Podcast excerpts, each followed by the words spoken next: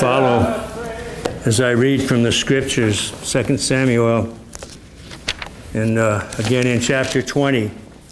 And I'm going to read verses, well, in the middle of uh, verse 10 through verse 13. Now, I've asked Mark Lawrence if he would ask God's blessing upon the proclamation of his truth. 2 Samuel 20,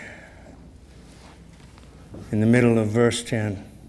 And Joab and Abishai, his brother, pursued after Sheba, the son of Bichri.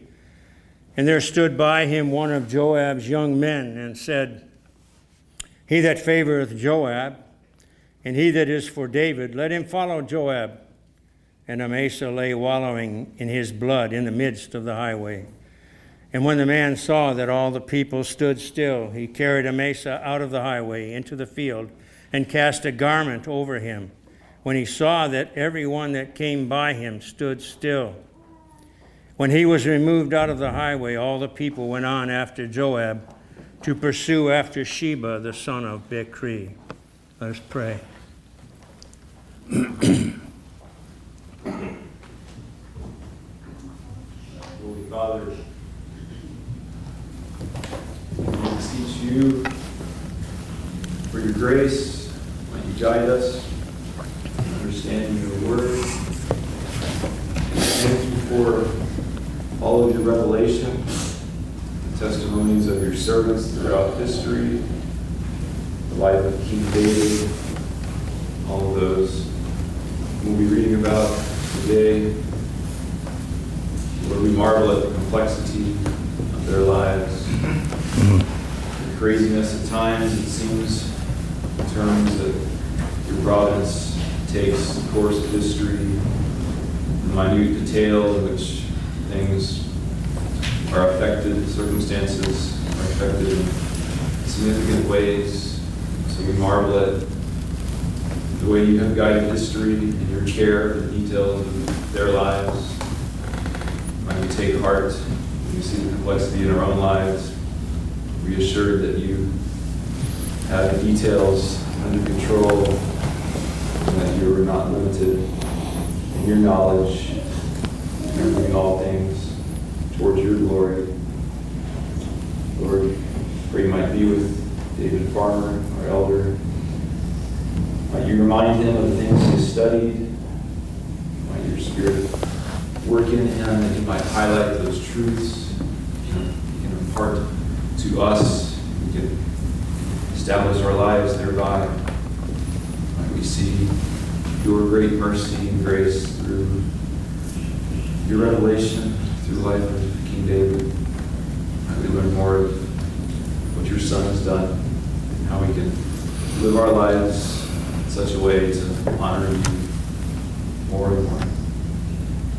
Thank you for this opportunity to assemble and to study, to reflect on your truths. Pray you might bless this time. In your son's holy name we pray. Amen.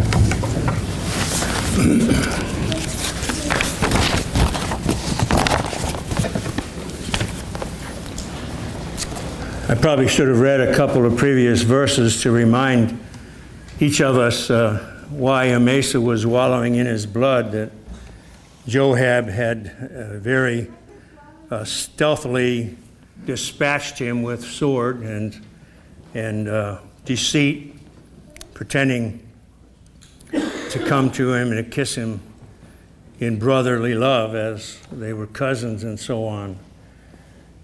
And starting kind of in the middle of that verse, we were starting somewhat in the middle of that story, that account as well. Amasa wallowing in his blood. And it's fair for somebody that hasn't been here to wonder why was he wallowing in his blood. And, and uh, so it needs to be pointed out what Joab had done and so on. But there Amasa lay wallowing in his blood. And then, because of the consternation expressed regarding the people seeing this horrific outpouring of blood, a lieutenant of Joab's cleverly covers the body, covering the blood. We mentioned last week about how this murder, this assassination, was accomplished, how brutally. It's not beyond the realm of truth to speak of Joab as a butcher. He indeed butchered his cousin Amasa. To imagine that anyone would be so brazen as to imagine that they could replace or displace Joab as captain of the host of David's armies. He did it in anger. Amasa was totally innocent, at least from that issue. David had appointed him. Whatever motives David may have had to do that were not expressly told. But it seems like that he intended to remove Joab from that place of power that he had enjoyed for so long. But here is Amasa wallowing in his blood. All the butchery, blood flowing out. We noted last week how that there was blood in the scriptures referring to this account. There was blood all over Joab's clothing, even all over his footwear. He had spilled blood all over the place. There stood by, to repeat this text, there stood by him one of Joab's young men and said, He that favoreth Joab, that is, he was standing by the body of Amasa wallowing in his blood. And he said, He that favoreth Joab and he that is for David, let him follow Joab. A little political cleverness, uh, putting it forward to these individuals that to follow Joab is intrinsically the same thing as following David. But Amasa lay wallowing in his blood in the midst of the highway, as we've already indicated. Blood all over the highway, we can imagine. And some suggest that he wasn't dead yet, and that's why the term wallowing is used, that he was rolling around perhaps, bleeding to death. He was bleeding out, as they say frequently about such circumstances. He was wallowing in his blood, blood all over the place. And when the man saw that all the people stood still, they weren't moving. He wanted to them to follow Joab. Joab wanted the men to follow him, to go and dispatch Sheba, the son of Bichri, that rebel. But they were standing still, they weren't moving. And because of that, he perceived that it was because of this horrific sight before them that they weren't moving. And so when the man saw that all the people stood still, he carried Amasa, or his body, out of the highway into the field and cast a garment over him or cast a cloth over him when he saw that everyone that came by him stood still. They all stood still. No one was proceeding. When they saw that, they stood still. When he was removed out of the highway, out of the way, all the people went after Joab. When he was removed out of the way, when that body was removed out of the way, when that blood was covered with that garment or that cloth, the people went on after Joab to pursue after Sheba, the son of Bichri. Now, I'm not claiming that this is a type. There are, David is a type of our Lord Jesus Christ.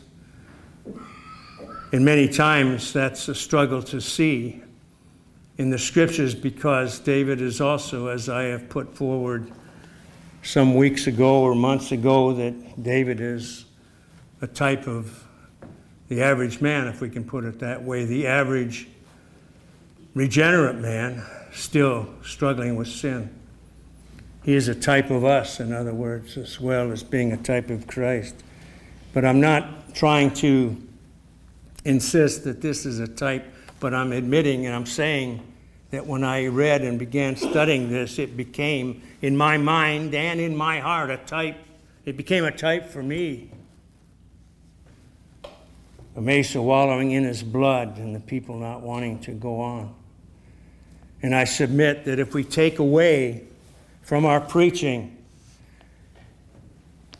if anyone is to take away from their preaching the call to repentance, in other words, to cover up, in other words, to cast a garment over the problem, the sins that men ought to repent of, to cover up the need for repentance, to take away the need that there is of blood, to cover up the necessity of blood atonement, in other words, to put a garment over it of any kind, and to take away the preaching of sin.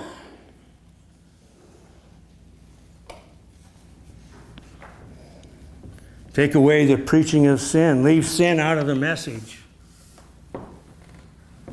That eliminates the need or the warrant for preaching atonement. Take away the preaching of atonement, and you don't need repentance. And I'm submitting in this word today that most unregenerate sinners are blocked from the way, from continuing on the highway, if indeed they're on it. They're blocked by the call to repent of their sins. I'm reminded of that television personality with a talk show years ago, and I've mentioned this before, that had a professing Christian on his program as a guest, and he allowed this individual after the break to lead the audience in singing Amazing Grace. How sweet the sound. And so this individual, after the break, began leading the audience in Amazing Grace. How sweet the sound that saved a wretch like me. And boy, this man stood up, stomped his feet about like that, and said, That's what I don't like about your religion. I'm not a wretch.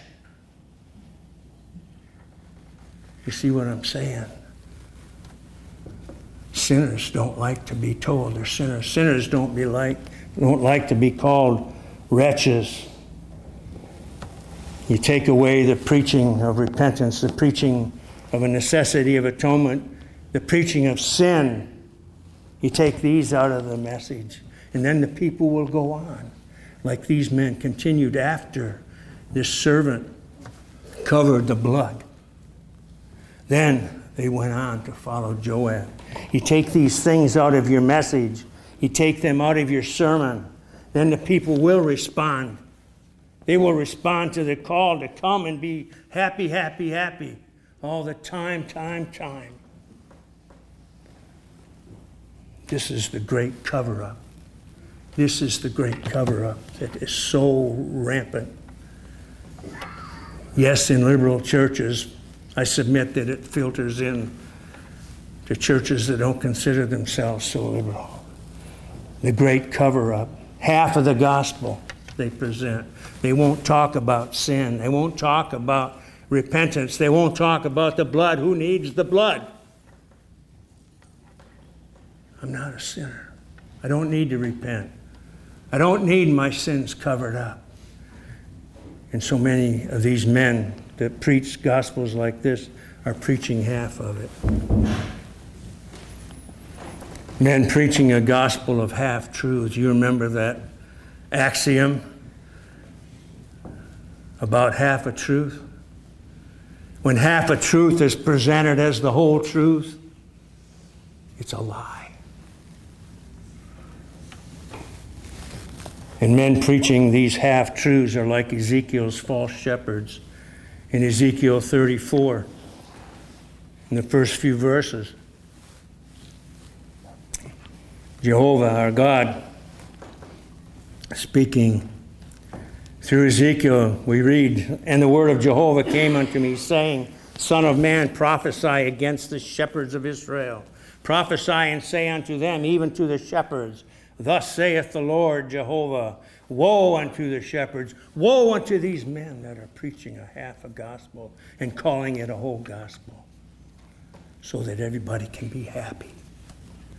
Woe unto these shepherds, these that claim to be shepherds, that feed themselves. Should not the shepherds feed the sheep? You eat the fat, and ye clothe you with the wool. You kill the fatlings, but ye feed not the sheep. You're giving them half of a diet, half of a meal, half of the truth. The diseased have ye not strengthened, neither have ye healed that which was sick, neither have ye bound up that which was broken, neither have ye brought back that which was driven away, neither have ye sought that which was lost. Do you recognize what's described here in these things? The good shepherd, is he not described in these things? Did he not come to heal the diseased, to heal that which was sick, to bind up that which was broken, to bring back that which was driven away, and to seek that which was lost? But these shepherds, these shepherds, with force and with rigor, have ruled over the people, and they were scattered because there was no shepherd. Preaching a half a gospel God says through Ezekiel, that amounts to there being no shepherd, no gospel, no saving truth, no sin, no repentance, no blood.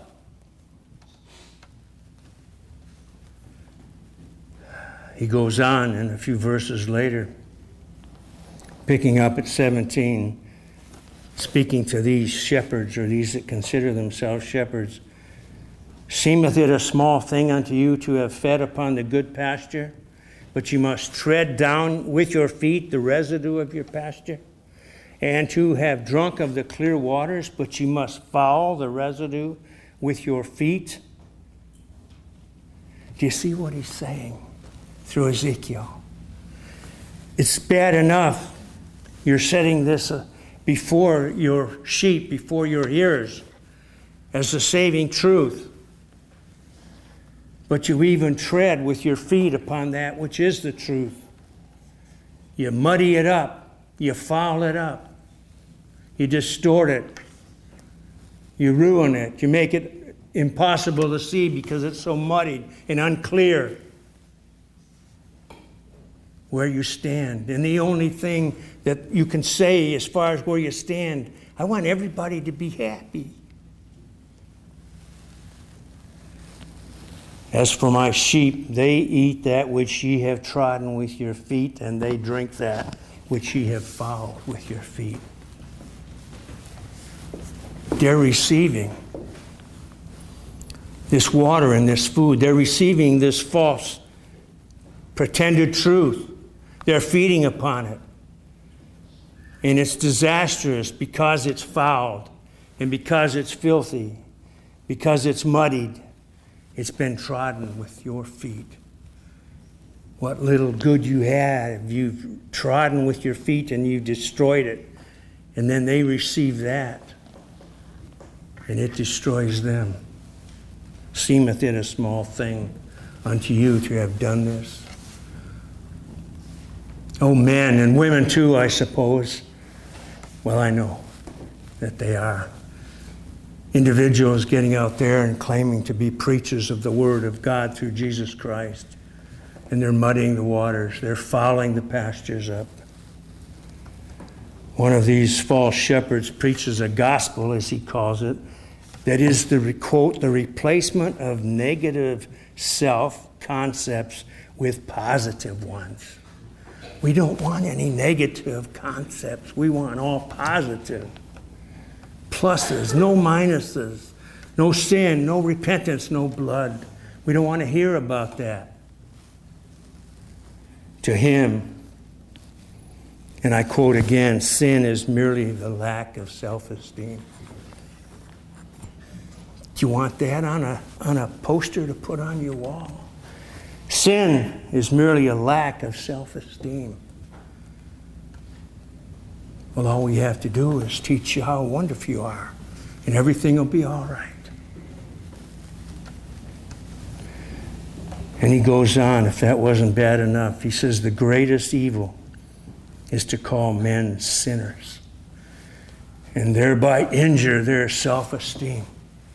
Whatever you do, don't injure their self esteem. Don't let them even imagine that they might be sinners. You might hurt their feelings. you might injure their self esteem. Don't do that. Whatever else you do, don't do that. That's the greatest evil. His message is that there is no need for one to recognize his own personal sin. Oh, yeah, I see sin around the world in this person and that person in that country and that country. But I'm not a sinner. I'm a pretty nice guy.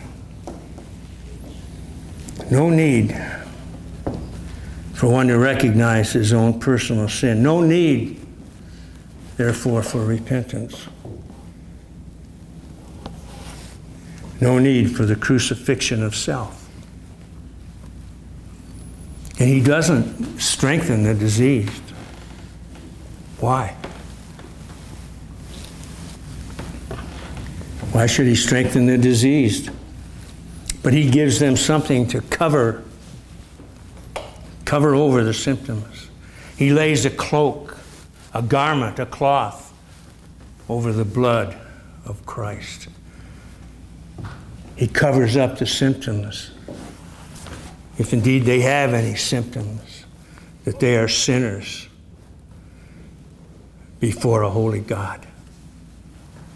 They cover up these things as this man covered up the blood of Amasa. They don't strengthen the disease, neither do they heal that which is sick. But they give them some spiritual, quote unquote, spiritual narcotic to make them feel better about themselves. The power of positive thinking. You're not so bad. You're a good person. He doesn't bind up the broken, but only provides them with crutches. He doesn't bind them up. And he uses his favorite, one of his favorite little aphorisms when he says things such as people are not bad. People aren't bad. Just merely badly informed about how good they are. They need to be told about their worth and their goodness, their innate goodness. They need to have their self esteem bolstered up. That's what they need. It would be an insult, this individual stated, to, to the integrity of any human being. It would be an insult to the integrity of any human being to call him a sinner.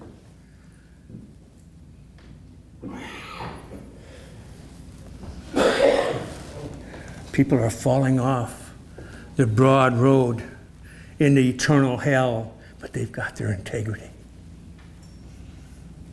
Don't do anything to destroy their integrity. The church's problem is that it has a God centered theology. It's had a God centered theology for centuries. That's the church's problem. What it means, this man says, is a man centered theology.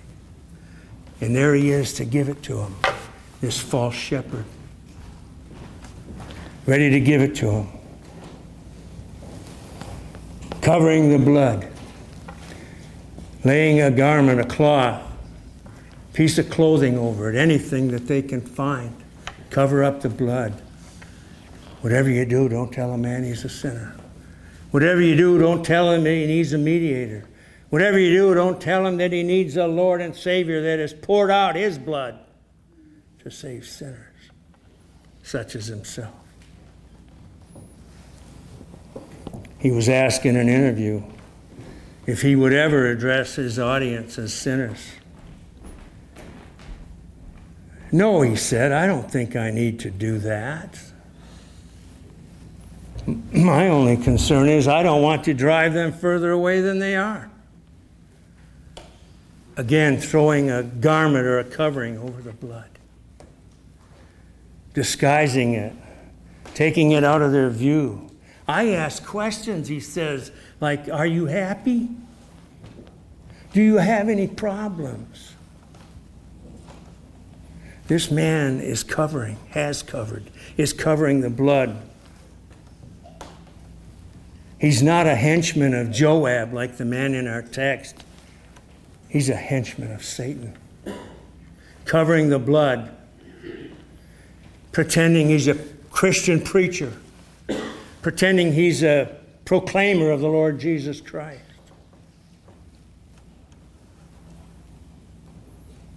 He actually said at one point,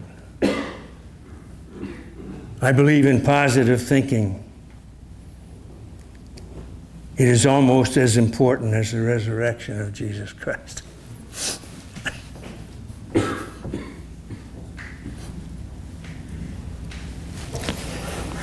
Talk about covering the blood of the Lamb of God. It's hard to believe some of this stuff, isn't it? People are going to hell on the broad way, and this man is there not only just guiding them on that way, but pushing them down the street, covering the blood of our Lord Jesus Christ.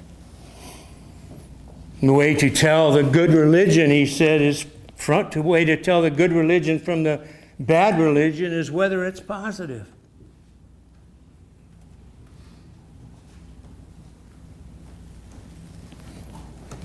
I have in large print in my study a small placard, paper sheet size, whatever that is today, eight and a half by eleven and a half, I think it used to be. Having written on it Romans 5 8, but God, but God commendeth his own love toward us in that while we were yet sinners, Christ died for us. While we were yet sinners, Christ died for us. Don't you praise God that Jesus Christ came and through his prophets and through his word told you that you were a sinner?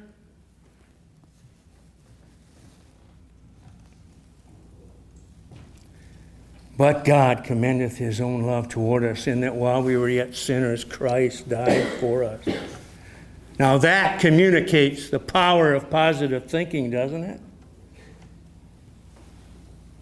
Even as Hebrews, where we read, and according to the law, I may almost say, all things are cleansed with blood. And apart from shedding of blood, there's no remission. Because blood has been shed, sinners are saved.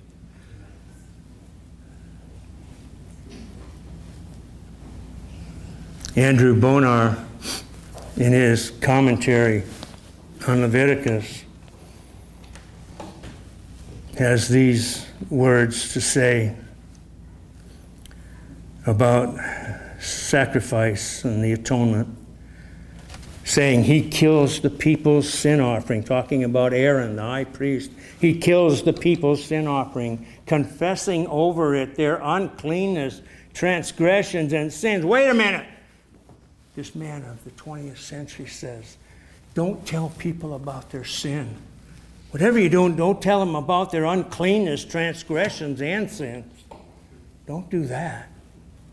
But Aaron did it, confessing it, killing the people's sin offering. He enters the most holy place as before to sprinkle the blood. This he does on the mercy seat and also on the floor beside him and on the, on the side of the mercy seat.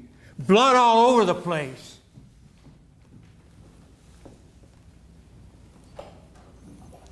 You know, thus filling the holy place with the cry, Bonar says, of atoning blood.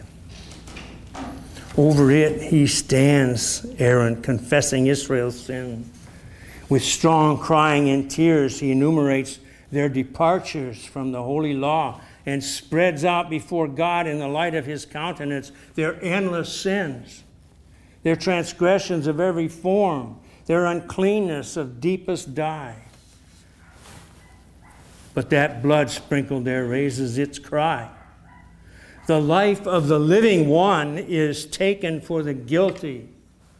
The life of the living one is taken for the guilty, and there's blood all over the place.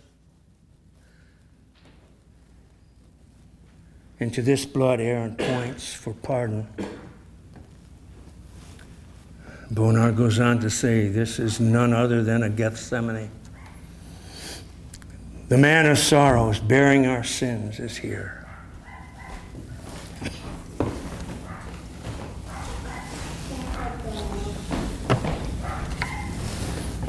The removal of blood from the preaching of God's word necessarily sets aside the preaching of atonement.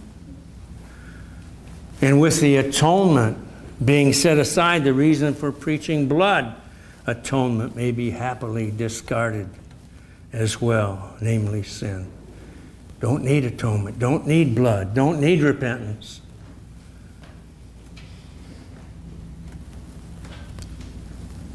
Now, there's an easy believism. I don't need to admit my sin. I don't need to repent of it. I don't need to confess it. I don't need any blood sprinkled on me. Just let me walk down an aisle, or let me raise my hand, or let me join a church, or let me be baptized. I don't need any of this other stuff. Let's cover it. I don't want to see it. And then I'll march on. In my own happiness, I'll march on.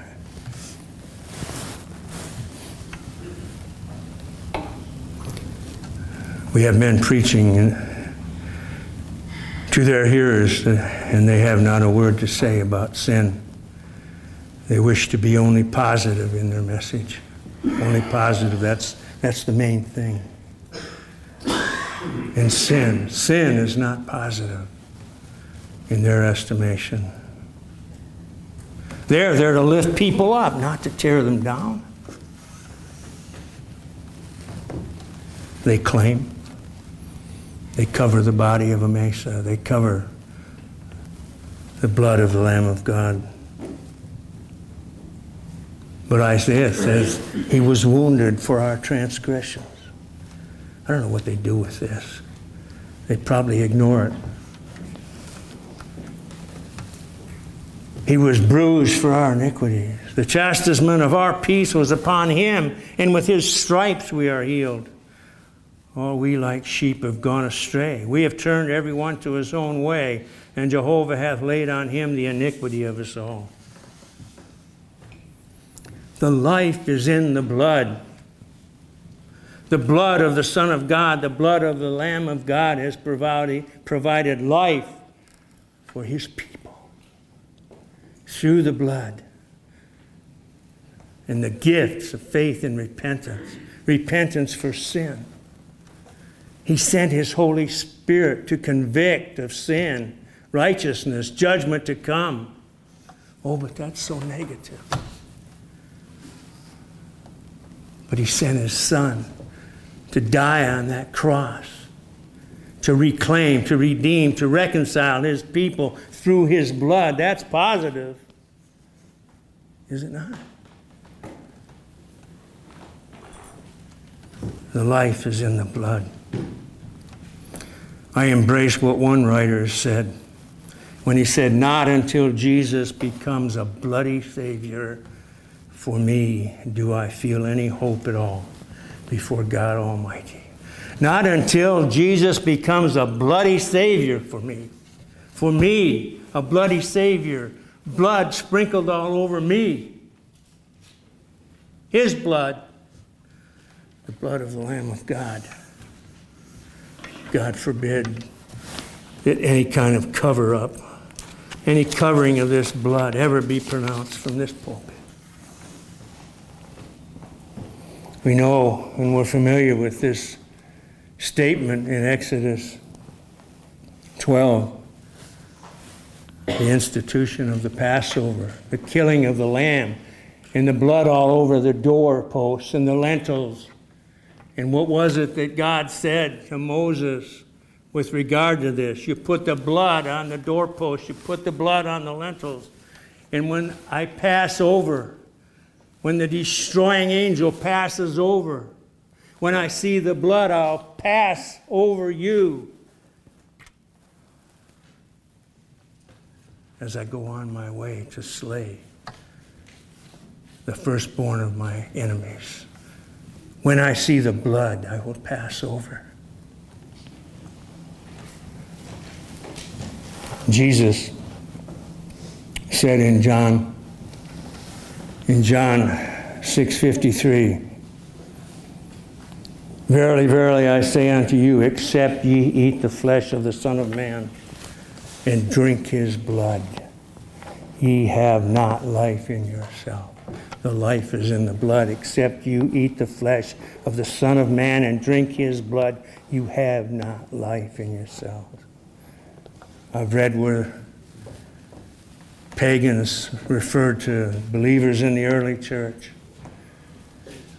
frequently as cannibals because they professed to eat the flesh of someone and drink his blood. But Jesus said it except ye eat the flesh of the Son of Man and drink his blood, ye have not life in yourselves. We could invert this statement, could we not? invert this pronouncement and it still be true if we if we turn it this way and say if ye have life in yourselves that is god-given life through faith in the merits of jesus christ ye may eat his flesh and drink his blood in the form of these elements at his table if ye have life in yourselves god-given life through faith in none other than the merits of our Lord Jesus Christ, you may eat his flesh and drink his blood. Let us pray. O Lord our God, we approach the table of our Lord in fear and trembling, knowing that we are sinners, but we are sinners saved by grace. And we approach the table with joy then.